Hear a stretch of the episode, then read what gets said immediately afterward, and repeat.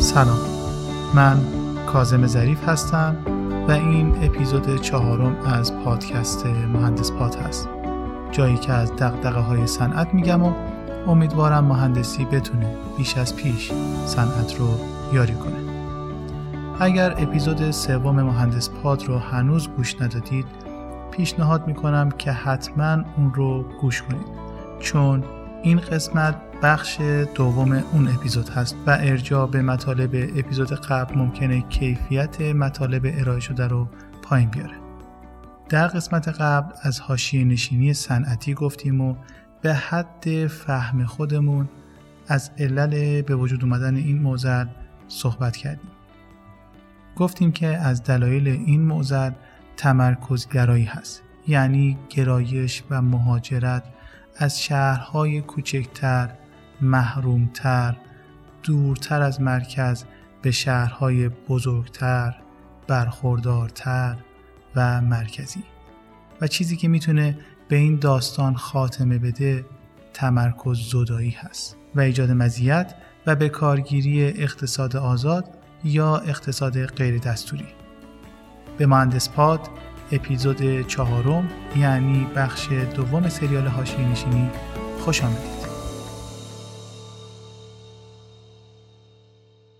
همین اول صحبت با هم یه قراری بذاریم توی این قسمت هر جا خواستیم مثال بزنیم شهرهای بزرگ، مرکز صنعتی، شهرهای صنعتی و امثال هم فقط از واژه مرکز استفاده می‌کنیم که عملا همه این اصطلاحات رو شامل میشه. خب یه صنعتگر وقتی دور از مرکز کاری رو راه میندازه خودش رو از چه چیزی محروم می‌کنه از اولین چیزی که محروم میشه زندگی کردن در مرکز هست. مثال می‌زنن که یکی می‌خواست یک نشاغولی رو تنبیه کنه. گفت گوشت رو می‌گیرم می‌برم یک دور فلانجا و بهمانجا و سختی میدم تو. همینجور تهدید پشت تهدید. بعد ناشاغوله خندید. طرف گفت چرا میخندی؟ گفت خب بیچاره وقتی گوشم رو گرفتی تو دستت همه این جاهای بد و سخت منو می‌خوای ببری خب خودت هم داری با من همون جاها میای. پس اولین چیز اینه که صنعتگر میاد از مرکز شهر مرزی کار جدید می‌زنه یا در یک نقطه محروم یک کار صنعتی می‌زنه. خودش اولین سختی رو به جونش می‌خره. یعنی دور از مرکز دور از هر آن چیزی که در مرکز هست و در یک منطقه محروم برای زندگی وجود نداره.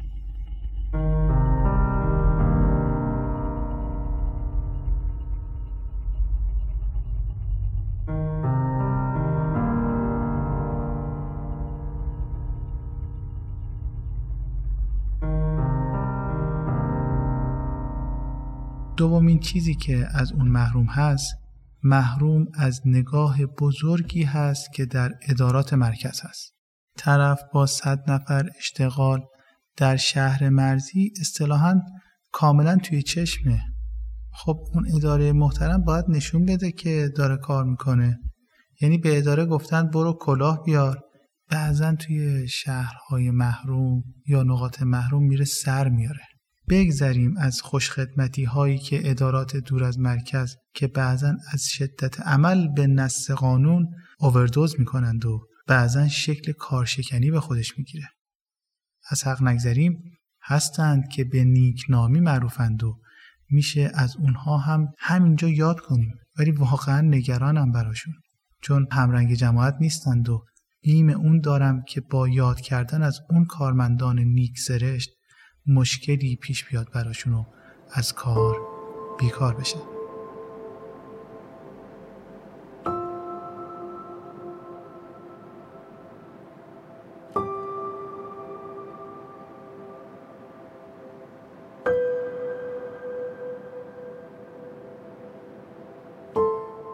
یا مثلا طرف 6 میلیارد وام می‌خواد. اون بانک غیر مرکز 6 میلیارد براش یک عدد عجیب و غریبه. هزار جور وسیقه می‌خواد و هزار تا نامه و نامه نگاری در صورتی که در مرکز این قیمت یک خونه یا حتی بخشی از یک خونه است و بین وام هایی که گرفته میشه 6 میلیارد عددی نیست و به سرعت و به وقت به دست تولید کننده می‌رسه مشکل بعدی دور از مرکز چی می‌تونه باشه؟ دوری از بازارهای خدمات فنی و مهندسی و قطعات یدکی ماشینالات. در یک شهر دور افتاده مگر چند نفر کار بلد وجود دارند که مهاجرت به شهرهای بزرگ نکرده باشند. تازه اونی هم که مونده اونقدر از دستش بر میاد که نیاز نباشه تا یک نفر دیگه بیاد براش کار رو راه بندازه. و غالبا خرید خدمات فنی و مهندسی و تعمیرات برای صنعتگر شهر محروم چندین برابر قیمت خدمات مشابه در مرکز براش آب می‌خوره. وقتی یک موتور، تسمه، شیربرقی یا هر قطعه در شرکت خراب بشه روزها باید خط بخوابه تا قطعه از مرکز تعمین بشه یا باید برای تمام قطعات حتی به ظاهر بی اهمیت یک قطعه یدکی داخل انبار کارخونه موجود باشه و در هر دو شکل هزینه های تولید رو بالا خواهد برد. دور بودن از بازار مصرف نیز یکی از نکاتی هستش که قیمت مصرف کننده کالای ساخته شده رو بالا خواهد برد.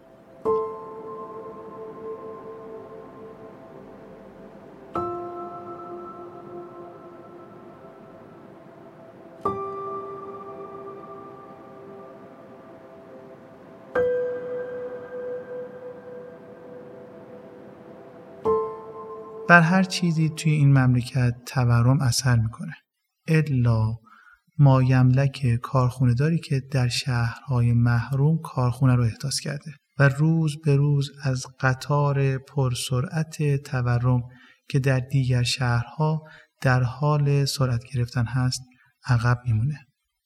می‌دونیم سوار شدن بر موج تورم کار درستی نیست.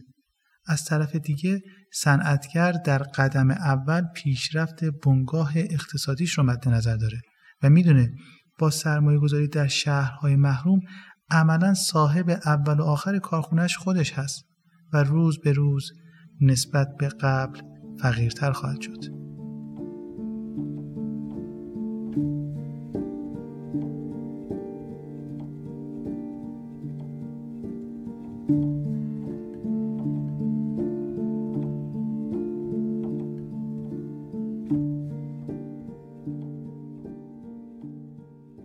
یک مشکل عجیب و غریب دیگه برای صنعتگری که در شهرهای کوچک یا شهرهای محروم کار رو ایجاد می‌کنه خیشاوند بودن پرسنل مجموعه هست. شما اگر یکی از پرسنل رو به خاطر قصور در کار مؤاخذه کنی پرسنل دیگه ای که در واحد دیگه کار می‌کنه ناراحت میشه و ممکنه ناراحتیش سهون تأکید می‌کنم سهون به کار لطمه بزنه از اون بدتر می‌بینی مسئول فلان بخش ثانیه‌ای بعد از مؤاخذه پرسنل خاطی از اون بالا بالاها تماس می‌گیره که به چه حقی نازکتر از گل گفتی. از این دستکاستی ها در شهرهای محروم الا ماشاءالله وجود داره و به دلایل شخصی به همین میزان اکتفا می‌کنم. با این اصاف متقاعد کردن صنعتگر برای سرمایه گذاری در شهرهای محروم کار بسیار سختی خواهد بود. چه میشه کرد؟ دو تا راهکار رو بررسی می‌کنیم که مبتلا به دیگر قوانین حاکم بر فضای کسب و کار نقاط برخوردار و کمتر برخوردار هست. راهکار اول اصلاح نظام پرداخت بیمه سهم کارگر و کارفرما. خب نمی‌تونیم. کجا بریم؟ شوهر من یه کارگر ساده وقت صبح پنج صبح میریم میدون پر بار کار می‌کنیم یا کجا بریم؟ تو شهر برج چقدر باید کرایه بدیم؟ نداریم بعد وقتی مجبور اگر مجبور نبودیم نمیرن تو این خاکا و تو بعد وقتی زندگی کنیم رفتیم بوریزه بوریزه هم کار نبود. چهار پنج تا بچه داریم. نمیشه. اومدیم اینجا. الان هم نمی‌تونم کار کنم. میوه فروشی زدم. اونم نمیشه. بیمه ساختمون بودم اومدن قطعش کردن. الان 63 سال من همیشه هجرت این بوده. دنبال شما پویایی بودیم هجرت وقتی که می‌کنی دنبال چی هستیم دیار خودم خب بس چیز ندارم کارگرم هیچی ندارم پول ندارم بودجه ندارم سرمایه ندارم ندارم. بچه بزرگ دارم خدا وکیلی نمی‌تونم زن بگیرم براش. دختر دارم نمی‌تونم شوهر بدم. اینو من چیکار کنم؟ تهران محل کاره. شهرستان کار کمه. پدران من و شما که داریم کار می‌کنیم حدود هفتاد سال پیش یک صندوق ایجاد کردن به نام صندوق تعاون و بیمه کارگران برای ذخیره دوران ناتوانیمون در دورانی که نمی‌تونیم کار کنیم. یک سازمان غیر دولتی و مستقل که بعدا به نام سازمان تأمین اجتماعی ایران نامگذاری شد. و اینجوری شد اولین قدیمی ترین و بزرگترین سازمان تأمین اجتماعی و درمانی کشور. این سازمان برای بازنشستگی و از کار افتادگیمون که غالبا سی سال دیگه اتفاق میفته هر ماه سی درصد از حقوقمون رو می‌گیره. یعنی خودمون تقدیم می‌کنیم. البته به بحثمون ربط نداره ولی طبق اساسنامه باید از عواید و سود حاصل از گردش مالی و اقتصادی سرمایهمون که برای حق بیمه پرداخت کردیم پرداخت های بازنشستگی و روز مبادا پرداخت بشه. ولی از شواهد و قرائن برمیاد که داریم از اصل می‌خوریم یا بهتر بگم از اصل می‌خورن.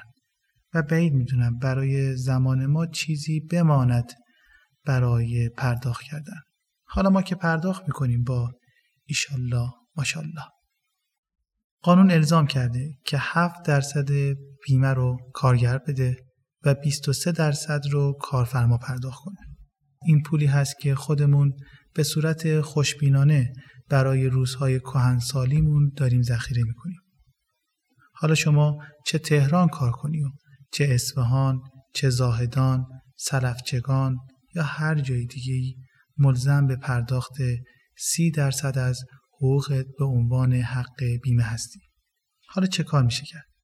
اصلاح نظام پرداخت حق بیمه در این طرح نیازی نیست که یک ریال از جیب سازمان تأمین اجتماعی یا تلویحا دولت خارج بشه.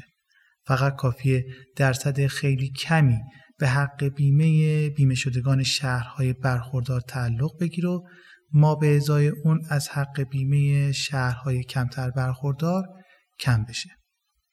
با یک مثال جلو بریم. فرض کنید ما 15 میلیون بیمه شده اصلی تامین اجتماعی داشته باشیم که این عدد اصلا اهمیتی توی محاسبات نداره.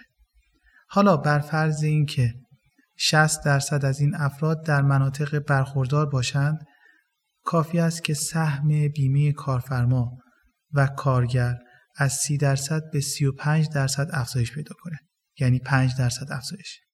و از اون طرف 30 درصد بیمه مناطق کمتر برخوردار به 23 درصد کاهش پیدا کنه. یعنی 7 درصد کاهش. سازمان تامین اجتماعی در یک اقدام رابین هودوار بدون اینکه یک ریال از جیب مبارک پرداخت کنه از مناطق برخوردار می‌گیره و میده به مناطق کمتر برخوردار.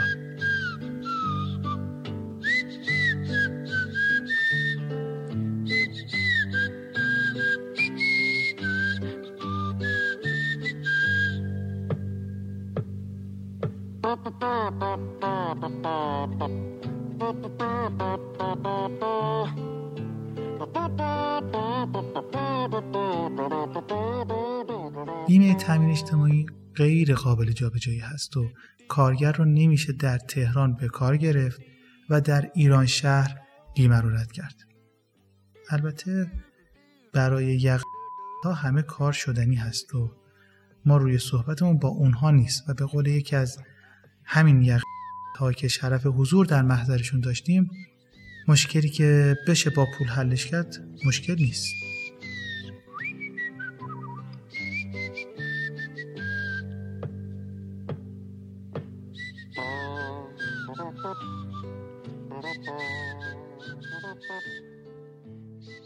راهکار بعدی هزینه های جاری تولید مثل آب و برق و گاز و تلفن هست و همین اسلوب ارائه شده و تسهیم به نسبت معکوس مصرف در نقاط برخوردار و کمتر برخوردار می‌تونه ایجاد مزیت بکنه. می‌تونه سرمایه گذاری رو در مناطق کمتر برخوردار رقبت انگیز تر بکنه.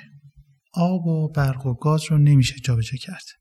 نمیشه گاز رو برای بانه گرفت و تهران مصرف کرد نمیشه برق رو برای کارخونه آران و بیتگل گرفت و مشهد استفاده کرد پس کاهش هزینه های انرژی و امثال هم در مناطق محروم و افزایش اون در مناطق برخوردار می‌تونه راهکار مناسبی باشه.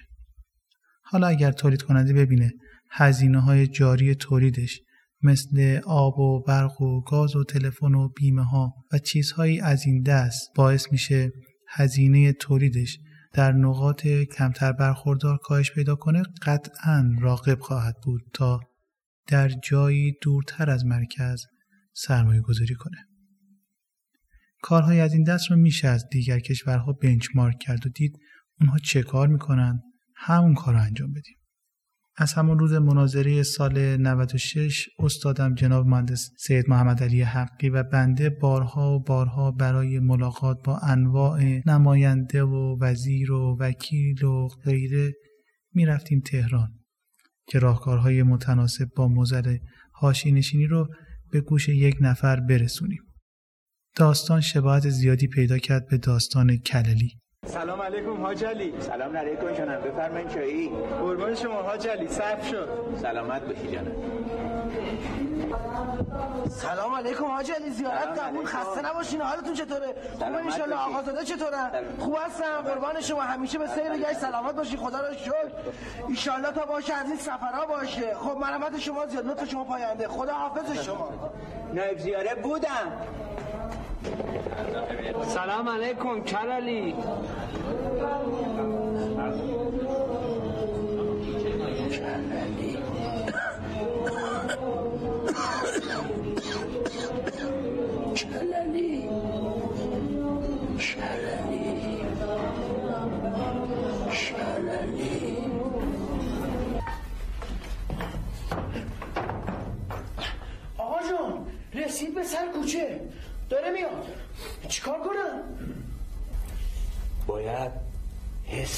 حالیش کنم. من کللی نیستم.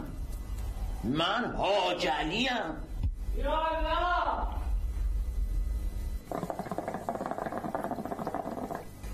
بله. بعد از مدتی که من گرفتار تدارکات سفر حج بودم خب مدتی هم که در سفر حج بودم. جای تمام عاشقان درگاه خدا خالی. می‌گفتم یکی از اتفاقات جالبی که برای من افتاد این بود که تورای حجاز سر یکی از زوار خورد به یه جایی و شکست. از زوار اومدن پیش من گفتن که حاجلی از اون روغن اغربی که همرات آوردی به ما روی این پنبه. روغن زدیم روی پنبه گذاشتن روی زب فرداش خوب خوب شد خدا شاهده. بله تمام زبار یک صدا گفتن. حاجلی خیر ببینی که جون این بابا رو خریدی. بله. در مدینه منوره که بودم داشتم زیارت نامه میخوندم. از پشت سر یکی داد زد. حاجلی من خیال کردم شما هستی خدا شاهده. برگشتم نگاه کردم دیدم نه.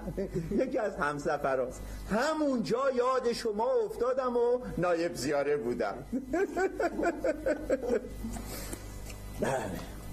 تو را که می اومدیم دو نفر دعواشون شد. همسفرها اومدن گفتن حاجلی به داد برس. الان خون را میفته آخرش چی شد حاج آقا جان؟ هیچی بابا جان هیچی. من وسط افتادم و آشتیشون دادم. آقا زوار یک صدا گفتن حاجلی خیر ببینی که قدمت خیره. بله. عجب سرگذشتی داشتی کرلی. حاجلی هی عجب سرگذشتی داشتی کللی. ما کوبیدیم وقت ملاقات با وزیر کار گرفتیم و وزیر در آخرین لحظات لایق ندونستند و گفتن آقای معاون هستن در خدمتتون. بعد آقای معاون گفتن با من هماهنگ نشده. برای این منظور حوزه اشتغال آماده پاسخگویی هست و برید صندوق کارآفرینی امید و رفتیم اونجا. و بعد از ارائه راهکارها در بدترین جلسه عمرم گفتن وام می‌خواین؟ بهتون میدیم برین کار کنین. دقیقا احساس کربلای علی رو داشتیم که هرچی داریم میگیم وام بده وام سمه. بعد میگی عجب سرگذشتی داشتی کللی وام بدیم برید کار کنید. براتون عجیب نیست. یه دیوانه دغدغه دارند و بدون چشم داشت میان میگن راهکار اینو و این شد دلیلی بر ساخت پادکست مهندس باد. پادکستی دغدغه‌مند برای صنعت. و خدا رو شکر که پادکست هست برای پیدا کردن گوشهای شنوا.